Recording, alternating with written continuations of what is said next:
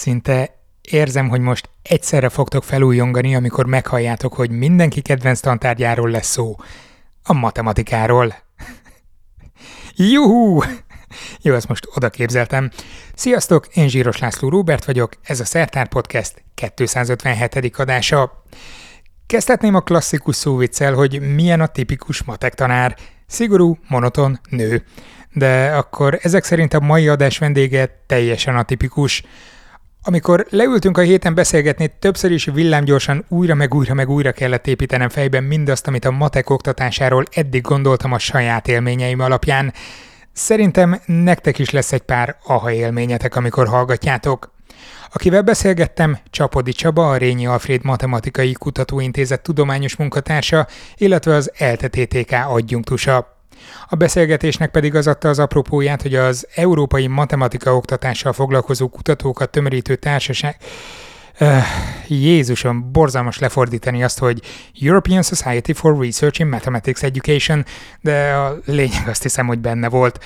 Szóval az ERME, csak így magyarosan, jövő héten itt Budapesten szervez egy gigakongresszust a Rényivel és az é el té-vel karöltve. Annak pedig, hogy nem csak Európából, hanem a világon szinte mindenhonnan érkeznek most matek tanítással foglalkozó kutatók, van egy nagyon fura olvasata. A matek a világon mindenütt kötelező tantárgy.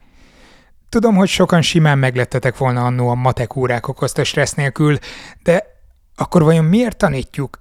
Csak azért, mert több ezer éve itt van velünk és része az egyetemes emberi kultúrának, tehát megy lendületből a dolog, vagy tényleg van gyakorlati haszna túl azon is, hogy mondjuk tudod-e használni később a Pitagorasz-tételt a mindennapokban? Ha az egész világon mindig is az emberek ezt mindig fontosnak tartották, akkor azért valami értelme biztos, hogy van. Tehát ha már valami csak ebből kiindulunk, akkor, akkor már ez, már ez, ez elég kell, de, de természetesen ezen kívül meg tudom magyarázni azt is, hogy, hogy miért van rá szükség, és valóban nem önmagában a, a Pitagorasz-tétel, én szerintem én még életemben egyszer nem számoltam ki semmit a gyakorlatban a Pitagorasz-tétel segítségével, de sokkal inkább az a része, ahogy a matematika felépül, ahogy gondolkodásra, rendszerezésre, logikus gondolkodásra készített, az az, az ami szerintem lényegesebb, és maga a matematikai ismeretek, azok talán kevésbé fontosak. És milyen szintig késztet ez minket gondolkodásra? Mert akkor itt felvetődne, hogy akkor kéne egy kontrollcsoport, aki abszolút nem tanult matekot,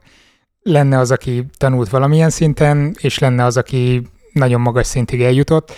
Látjuk, hogy a mateknak van hatása abban, hogy mennyire tud logikusan gondolkodni, mert azért a világunkat nem azok az emberek népesítik be, akik a racionális ész mentén hoznak minden egyes döntést. Hát nagyon nehéz kontrollcsoportot találni, ugye, aki nem tanult matematikát, sajnos, de én azt gondolom, hogy, hogy, hogy ez tényleg... Az, ahogy a, mondjuk egy matematikai problémához az ember hozzááll, az, az nagyon sok mindenben hasonlít ahhoz, hogy az életben is egy problémához hozzá tudok állni. Tehát most mondok egy példát, az a, az a hozzáállás, hogy, hogy van egy, egy, egy helyzet, amit meg kell oldani, mit tudom én, be kell vásárolni mondjuk, és amivel az ember, aminek, amilyen gondolkodási folyamat az agyában ezzel kapcsolatban lezajlik, hogy hogyan szedi össze a megoldáshoz szükséges adatokat, hogy hogyan gyárt erre a megoldásra egy megfelelő algoritmust, hogyan értékeli ki a kapott eredményt, mondjuk, és ellenőrzi azt, amit kapott, hogy jól gondolkodott-e. Ez az, amit a matek órán tanulunk elsősorban, vagy, vagy úgy, inkább úgy fogalmazok, hogy ez az, amit elsősorban a matematika órákon ö, szoktunk ö, megtanulni, amikor egy szöveges feladat megoldását végezzük el. Hmm, soha nem gondoltam még erre ebből a szempontból, de akkor, hogyha mindenki megkapja ugyanazt az alapmatek oktatást, vagy nagyon hasonlót, akkor nagyon hasonlóan jár el mindenki a bevásárlásnál is, nem? Külön kell választani azt, hogy mi az, amit megtanítunk, és mi az, ami meg...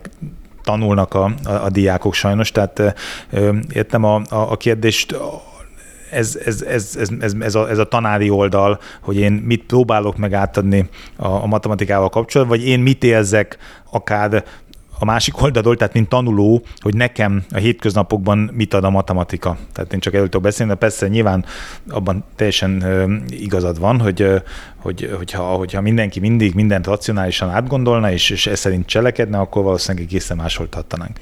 Lehet, hogy még így sem, mert akkor ez lenne az akadálya mindennek. akkor mi az, ami félre megy?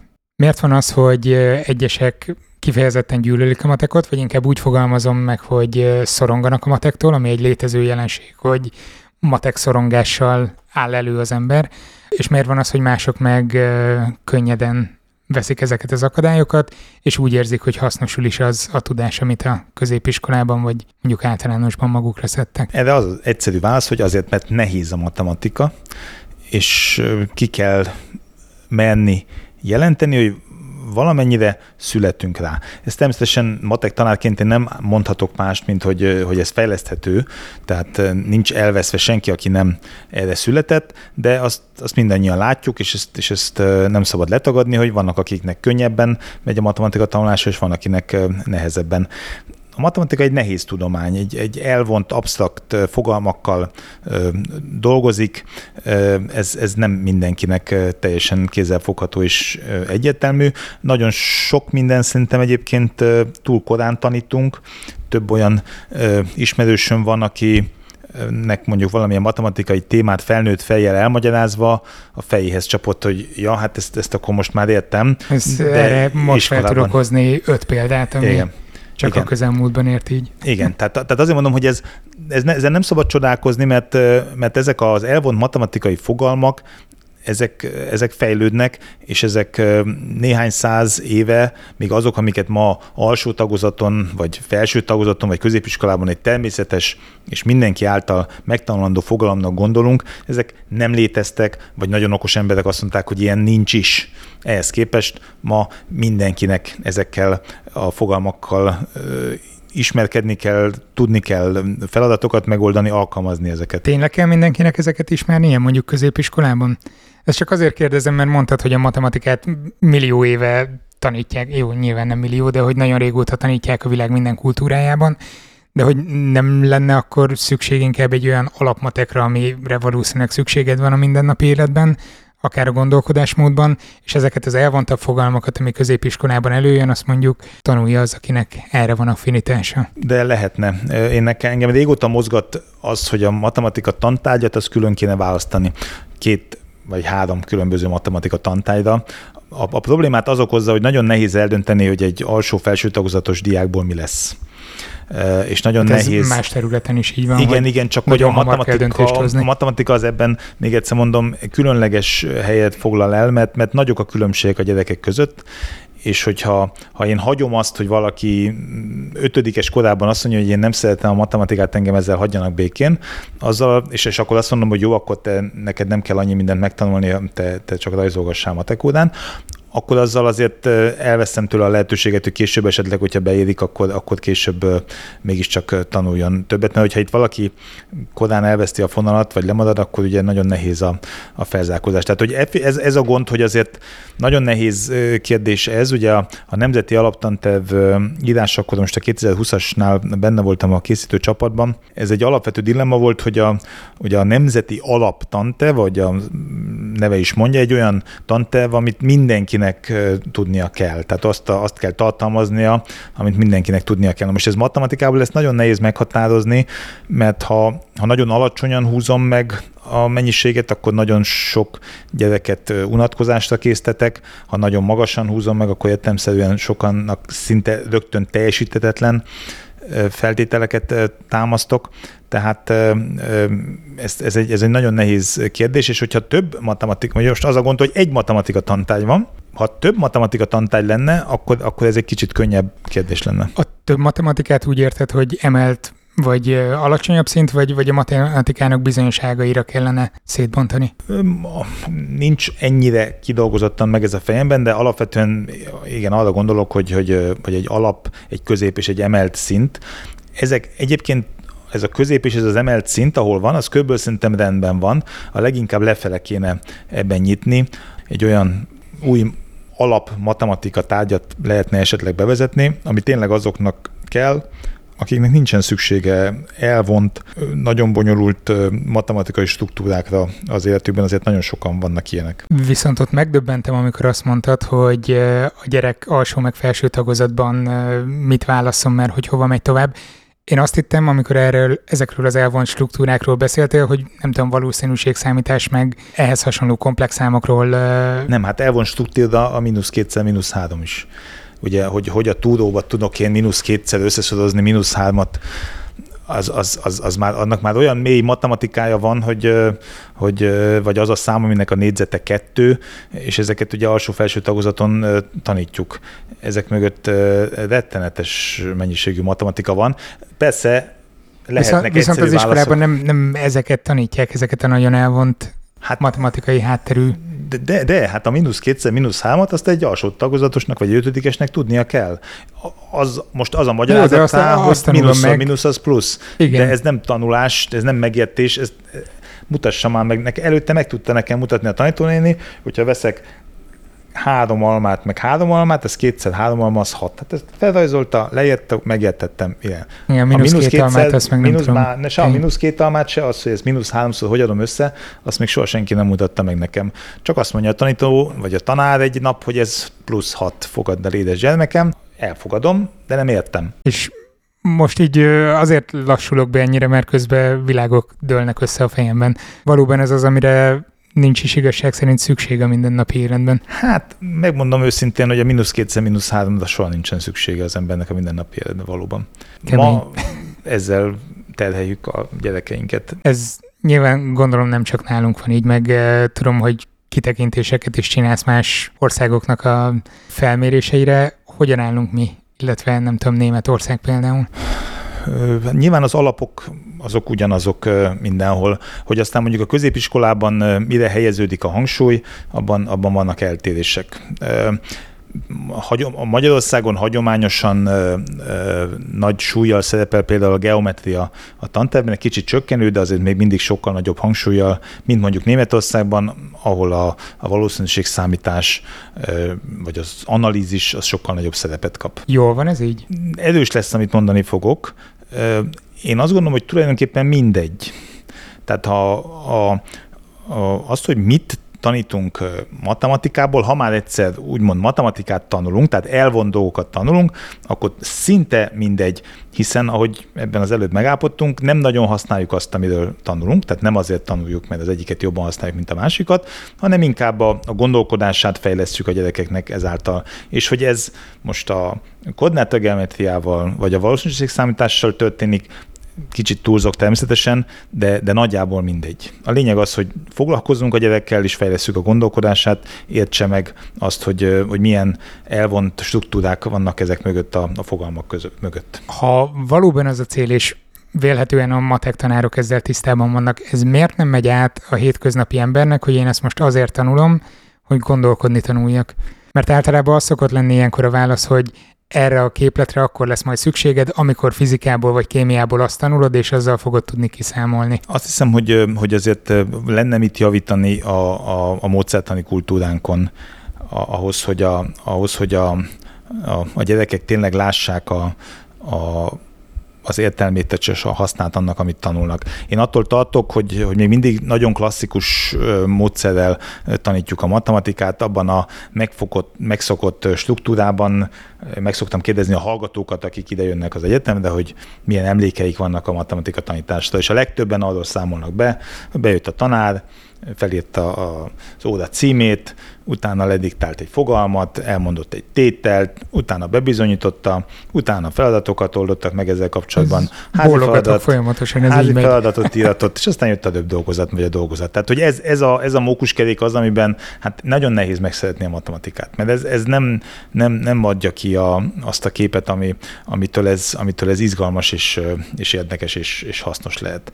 Sokkal jobb lenne, hogyha, hogyha ha valamilyen mondjuk problémaközpontúan, tehát valamilyen helyzetből kiindulva, hétköznapi helyzetből kiindulva éreznénk meg azt, hogy, hogy micsoda nagy szükségünk lehet arra, hogy, hogy, ezt, hogy ezt mi meg tudjuk oldani, ezt a kérdést. Lehet, hogy kéz a kézben jár mondjuk a szövegértés fejlesztésével is, nem? Abszolút. Mert most az jár a fejemben, hogy amikor mondjuk az érettségi feladatgyűjtemény, nem tudom, hogy még most is ilyen zöld színű könyve vagy, vagy már az változott. Azon túl vagyunk már. Azon túl vagyunk. tizenöt éve.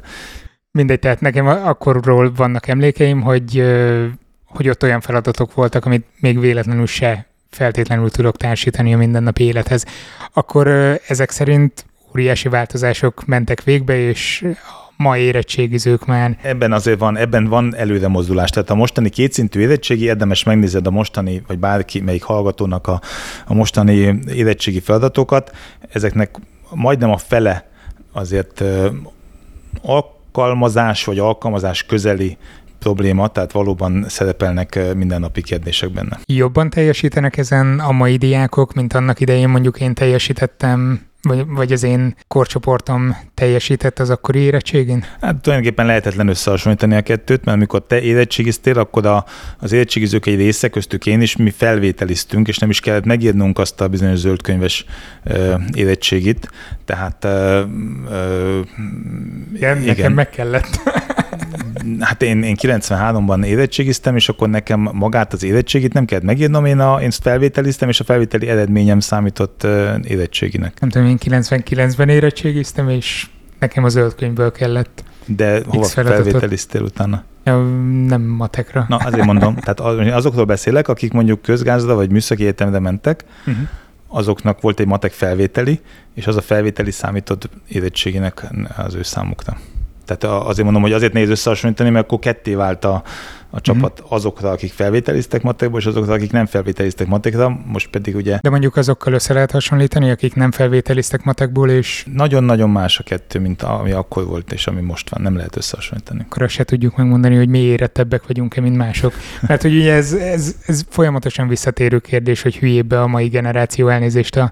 szóhasználatért, mint mondjuk a korábbiak. Hát én hadd használom a más a mostani generáció, mint a, mint a korábbi. Nem, nincs, nagyon nehéz ezt összehasonlítani, és talán nincs is sok értelme.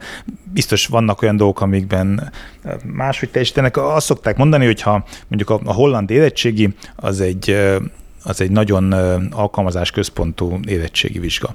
Ha azt szokták mondani, hogyha egy fazekasba járó diákot leültetnek a holland érettséghez, akkor lehet, hogy nem fogja tudni megoldani azokat a feladatokat, de vice versa, a vice versa, a, a holland diák is nagy valószínűséggel megbukik a magyar feladatok láttán. Tehát, hogy, hogy egyszerűen másra készítjük fel őket, más az elvárás, akkor máshogy fognak teljesíteni. Ezért hát nagyon nehéz összehasonlítás. A suli ebben a szempontból is arra készít, hogy mi lesz a teszt, a mérési módszer, amin meg kell felelned. Így, így van, ezért nehéz összehasonlítani, mert ha a diák arra készül, amire felkészítik, akkor ő, akkor ő arra fog felkészülni, és nem arra, amit de húsz évvel korábban készítették fel a diákokat, ezért nagyon nehéz az összehasonlítás. Én azért tudom, hogy igen, tehát mindenki ezt mondja, hogy, hogy ma sokkal rosszabb a helyzet, mint öt, tíz, tizenöt, húsz éve.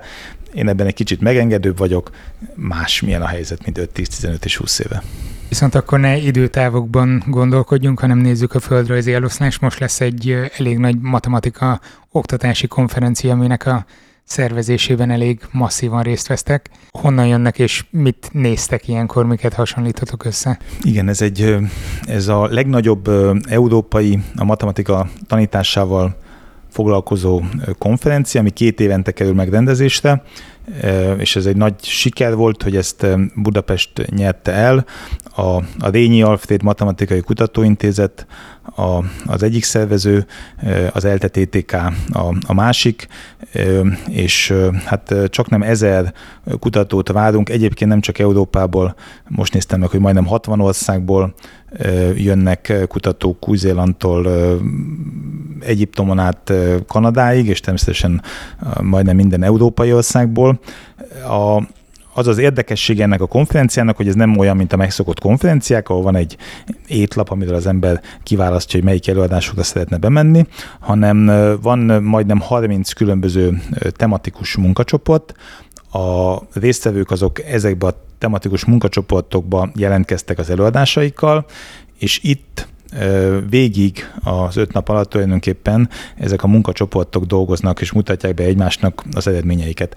Ennek ugye az az előnye, hogy sokkal elmélyültebb munkát ad lehetőséget, illetve valóban megismerheti az ember a saját szakterületének a legfontosabb és legfrissebb eredményeit. Nyilván hátránya ugyanez az álkozottság, hogy ha én a statisztika tanításával kapcsolatban adtam be cikket, akkor nem nagyon látom azt, hogy mi történik mondjuk az algebra szekcióban. De erre is van megoldás, mert az utolsó nap minden munkacsoport röviden bemutatja a saját eredményeit, és természetesen megjelenik a, a végén egy konferencia kötet, amiben mind a nyolcszáznál is több előadás elolvasható. Matematika az nyilván univerzális, vagy legalábbis én így feltételezem, de maga a matematika oktatás az mennyire tekinthető annak, mennyire lehetnek átjárások, mennyire tudtok egymástól tanulni? Valóban úgy van, ahogy mondod, tehát, tehát a, hogyha én kezembe veszek egy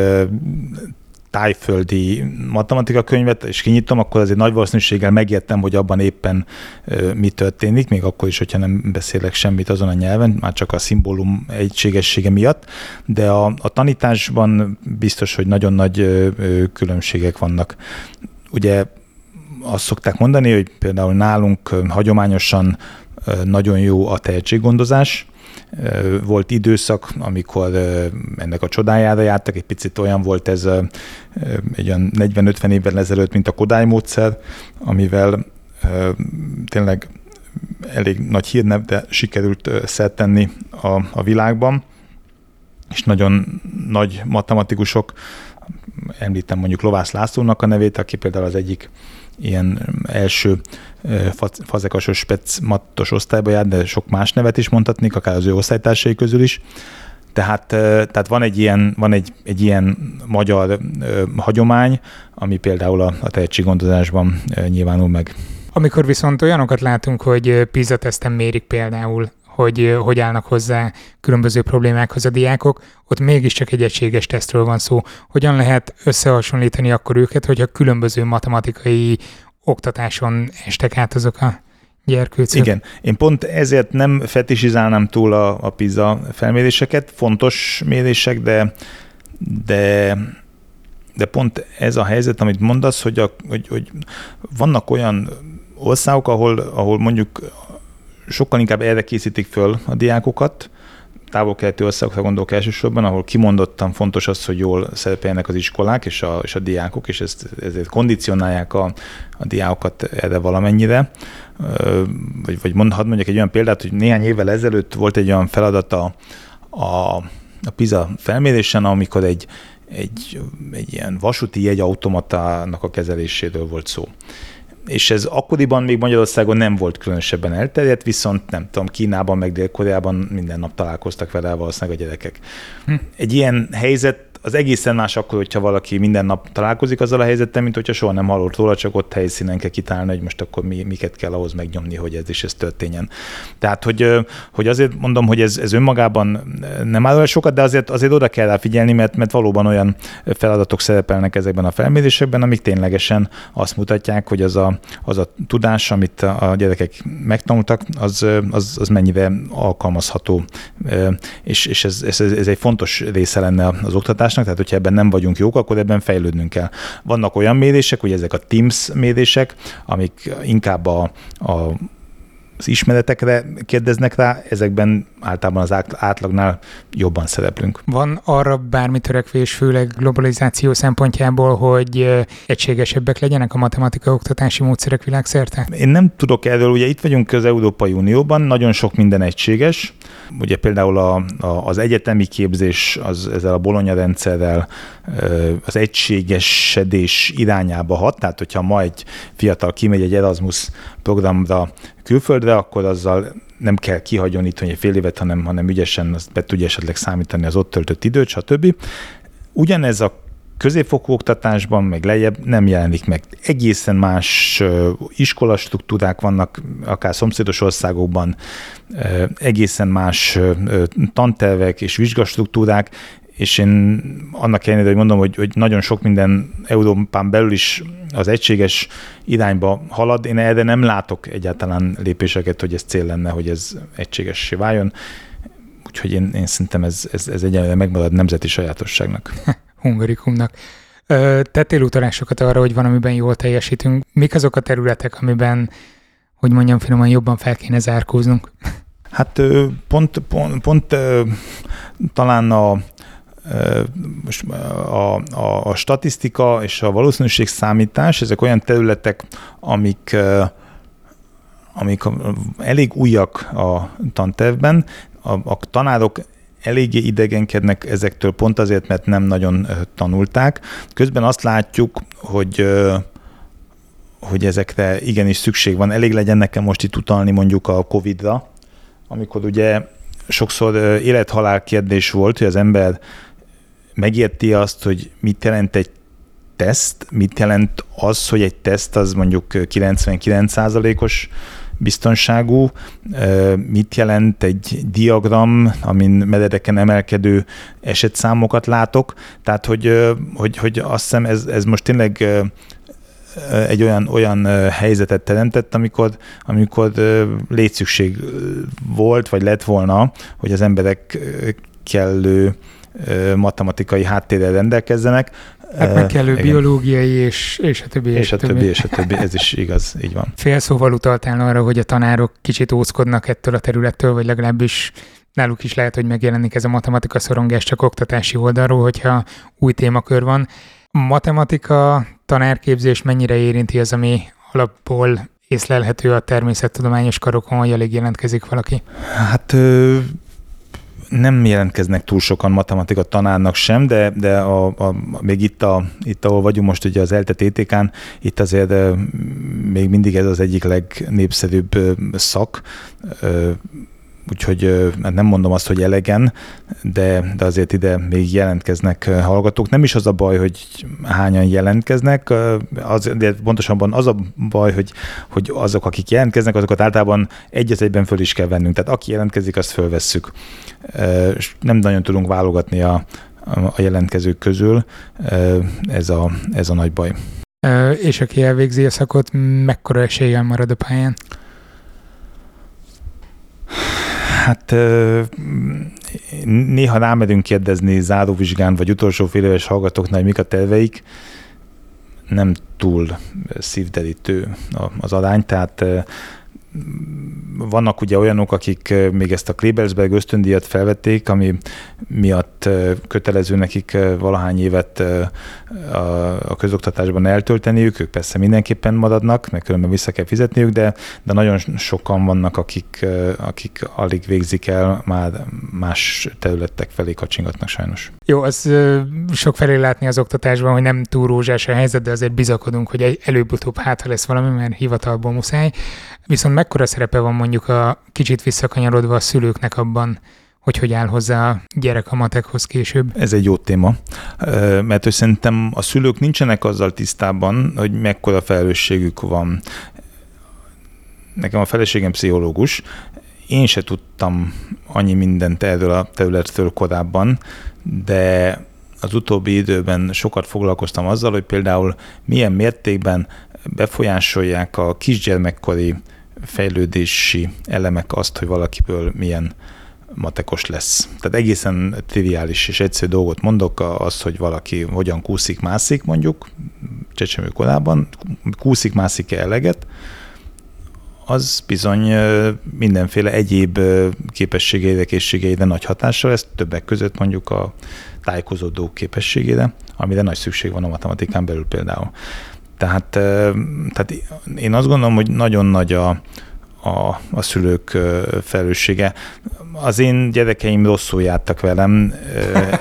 Én állandóan mindenféle rettenet matematikai problémákat, nem persze nem rettenet, hanem a mindennapi életből hozok olyan matematikai problémákat, amiket ne, amiken neki gondolkodniuk kell, és egyébként ügyesek is matekból, tehát, tehát úgyis érzem, hogy, hogy, hogy meg is van a, a gyümölcs ennek, hogy hogy ne, a, ne az legyen, hogy na majd, ha majd matematikával, majd akkor kezdünk el foglalkozni, amikor az iskolában, és nem, ne, nem, nem szabad félreérteni, tehát nem, nem szabad előre megtanítani neki olyan dolgokat, amikre nem érett, hanem, hanem egyszerűen a, mondjuk a számlálást, vagy a, vagy a gondolkodás módot, vagy a világot, ahogy nézzük, a, a tárgyakat a világban, vagy az, hogy a kezébe adunk egy térképet mondjuk, amikor kirándulunk, és nem csak, nem csak a telefon képernyőjén kell neki azt látnia, hogy merre kell, ami ugye még úgy is áll a térkép, ahogy állnia kell.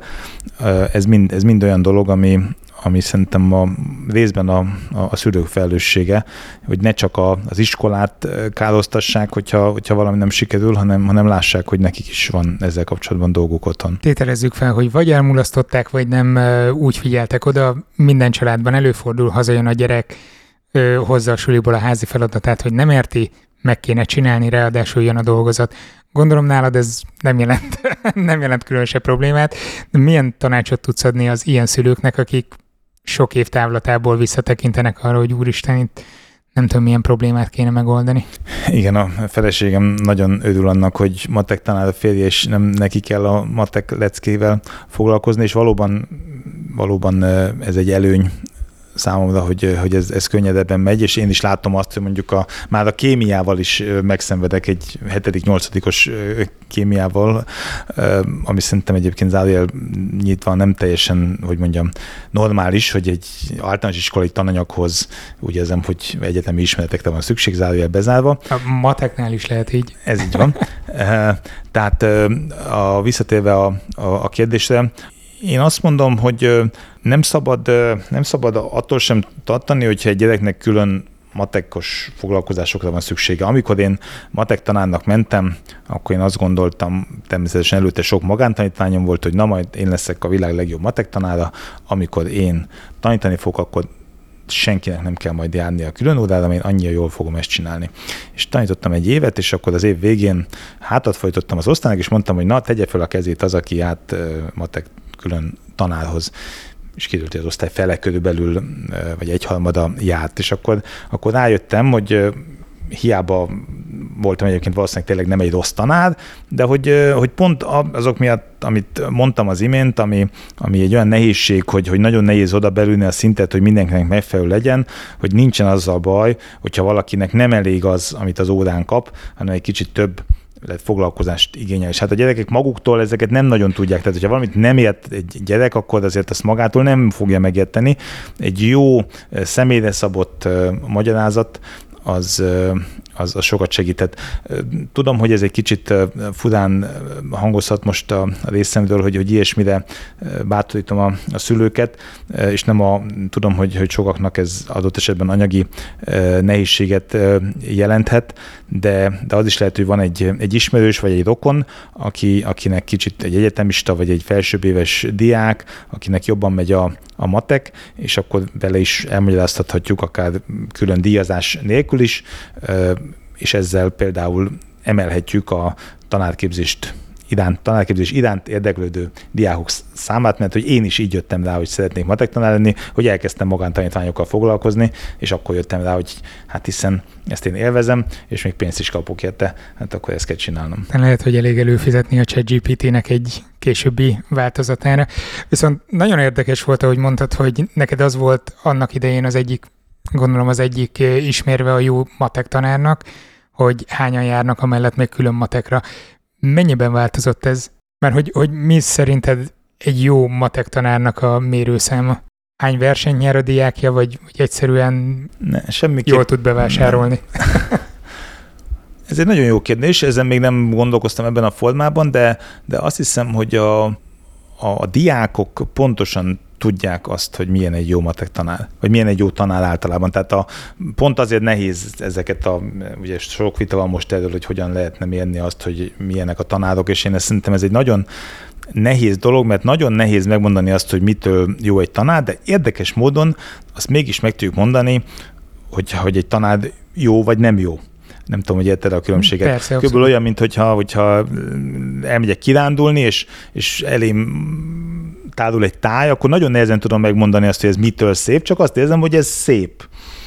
És szerintem a tanár is egy kicsit ilyen, hogy, hogy mindenki pontosan emlékszik arra, hogy kik voltak a jó tanárai, és kik voltak a nem jó tanárai. És ezt, ezt nagyjából, nagyjából lehet tudni, hogy kik a jó és kik a nem jutának, ezek egy nehezen mérhető dolognak tartom, de, de azt gondolom, hogyha, hogyha a, a diákok úgy emlékeznek valakire vissza, hogy ő egy jó tanár volt, akkor egy jó tanár volt, és ez nem azon múlik, hogy valaki szigorú volt, vagy engedékeny volt, hogy férfi volt, vagy nő volt, hogy fiatal volt, vagy idős volt, hanem, hanem hogy, hogy egyszerűen, amikor visszaemlékszünk rá, szerintem minden hallgató, hogyha visszagondol rá, akkor el, meg tudja mondani, hogy neki jó matek tanára volt, vagy nem volt jó matek tanára. Most arról, amit mondtál, eszembe jutott az, hogy én relatív jó voltam matekból, relatív, mert mondjuk az osztályom nagy részéhez képest igen, de mivel egy emelt szintű csoportba jártam, ott már én voltam mondjuk a csoport hülyéje, vagy legalábbis eléggé a végén, de alap, alapvetően hiába jártam mondjuk külön órára, nem volt nagyon sok gondom a matekkal, meg tudtam ugrani az érettségét, stb. Magyarázom a bizonyítványomat. Viszont amikor mondtad, hogy mi az, ami szép, meg mi az, ami nem szép, és erre ránéz az ember, most óhatatlanul előhoztad belőlem ezt a típusú szorongást, amikor az osztályfőnököm, a matek tanárom az osztály legjobb matekosaival állt valami bizonyítás előtt, és mondta, hogy hát ez gyönyörű. Én meg annak örültem, hogy éppen be tudtam fejezni, és sikerült levezetni, és én nem láttam benne azt a szépséget. Mi az, amit, melyik az a területe a mateknak, amit kifejezetten szerettél tanítani, mert mondjuk ettől aha élménye lett a diáknak, vagy te magad érezted, hogy libabőrös lettél, ahogy kijött a párhuzamos szellők tétele, vagy nem tudom? Hát azt hiszem, hogy a, a legszebb része a matematikának nekem az a koordináta geometria, az ahol, mondjuk jó. ahol, ahol összeér az algebra és a geometria. Ez egy, ez egy fantasztikus dolog, hogy egy, nem akarom zsibasztani a, a hallgatókat, de hogy egy, egy, ugye egy, egy egyenesnek az egyenlete, az egy, ha emlékeznek rá a hallgatók, az egy kétváltozós lineáris egyenlet, tehát mondjuk két x plusz három y egyenlő öt, ugye ez egy hmm. egyenesnek az egyenlete. Hogyha veszünk egy másik ilyen egyenletet, mondjuk, hogy három x plusz négy y egyenlő nyolc, akkor ez két egyenesnek az egyenlete. És akkor, hogyha ezt algebrailag tekintünk erre, akkor ez egy lineáris egyenletrendszer, aminek van egy megoldása, egy számpár, egy xy számpár.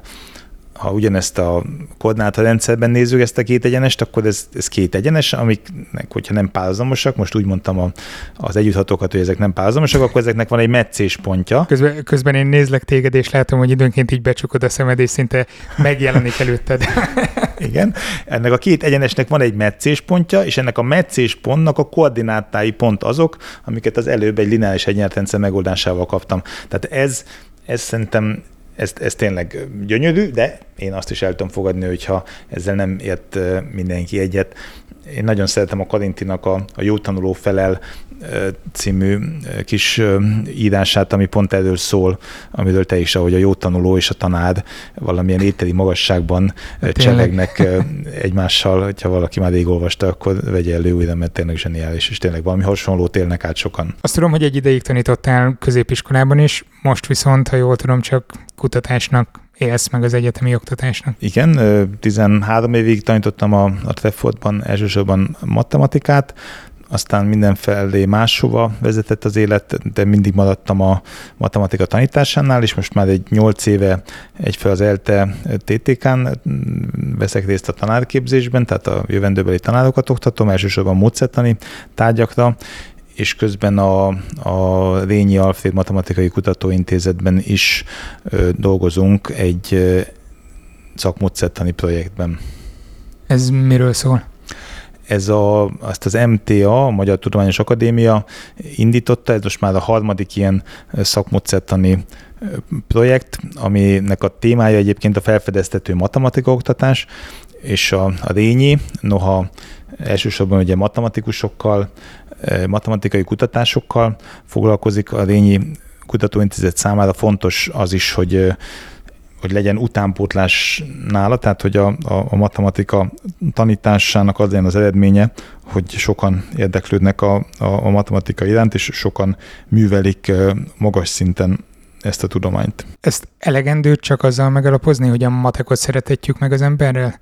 Vagy ebben van egy olyan vetület is, hogy, hogy azért nem tudom, tanítani is szeretsem, vagy kommunikálni róla? Ezek, ezek, ezek nyilván összefüggenek, de, de valószínűleg egészen más az a részhalmaza a tanulóknak, akikből tanárok lesznek, mint az, akiből kutató matematikus lesz. Tehát ha És, és valószínűleg, hogyha, hogyha a matematikát úgy tanítjuk, hogy azt minél többen szeressék, akkor annak az lehet az eredménye, hogy mind a két halmaznak növekszik az elemszáma.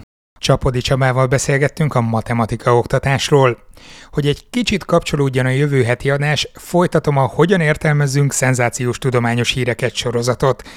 Kéne ennek egy jó kis cím. Na mindegy. Ennek az első része a kétszázötvennegyedik adás volt, aminek az volt a címe, hogy Szardella, szex és rozmaring. Kiderült a hosszú élet titka. Jó, nyilván nem derült ki, de szépen levezettem, hogy miért nem. Viszont adjunk még egy esélyt a clickbait címek mögött meghúzódó tudományos kutatásoknak. Van ugyanis egy szuper hírem. Egy kutatás bizonyítja, hogy úgy is tudsz fogyni, hogy közben nem mondasz le a kedvenc édességedről, és még csak mozognod sem kell hozzá. Vagy mégsem így van? Jövő héten ezt cincálom szét. Addig is legyen szép hetetek, a felvetéssel ellentétben viszont mozogjatok sokat, ne egyetek sok édességet, és ha úgy tartja kedvetek, matekozzatok egy kicsit. Sziasztok! Ez a műsor a Béton közösség tagja.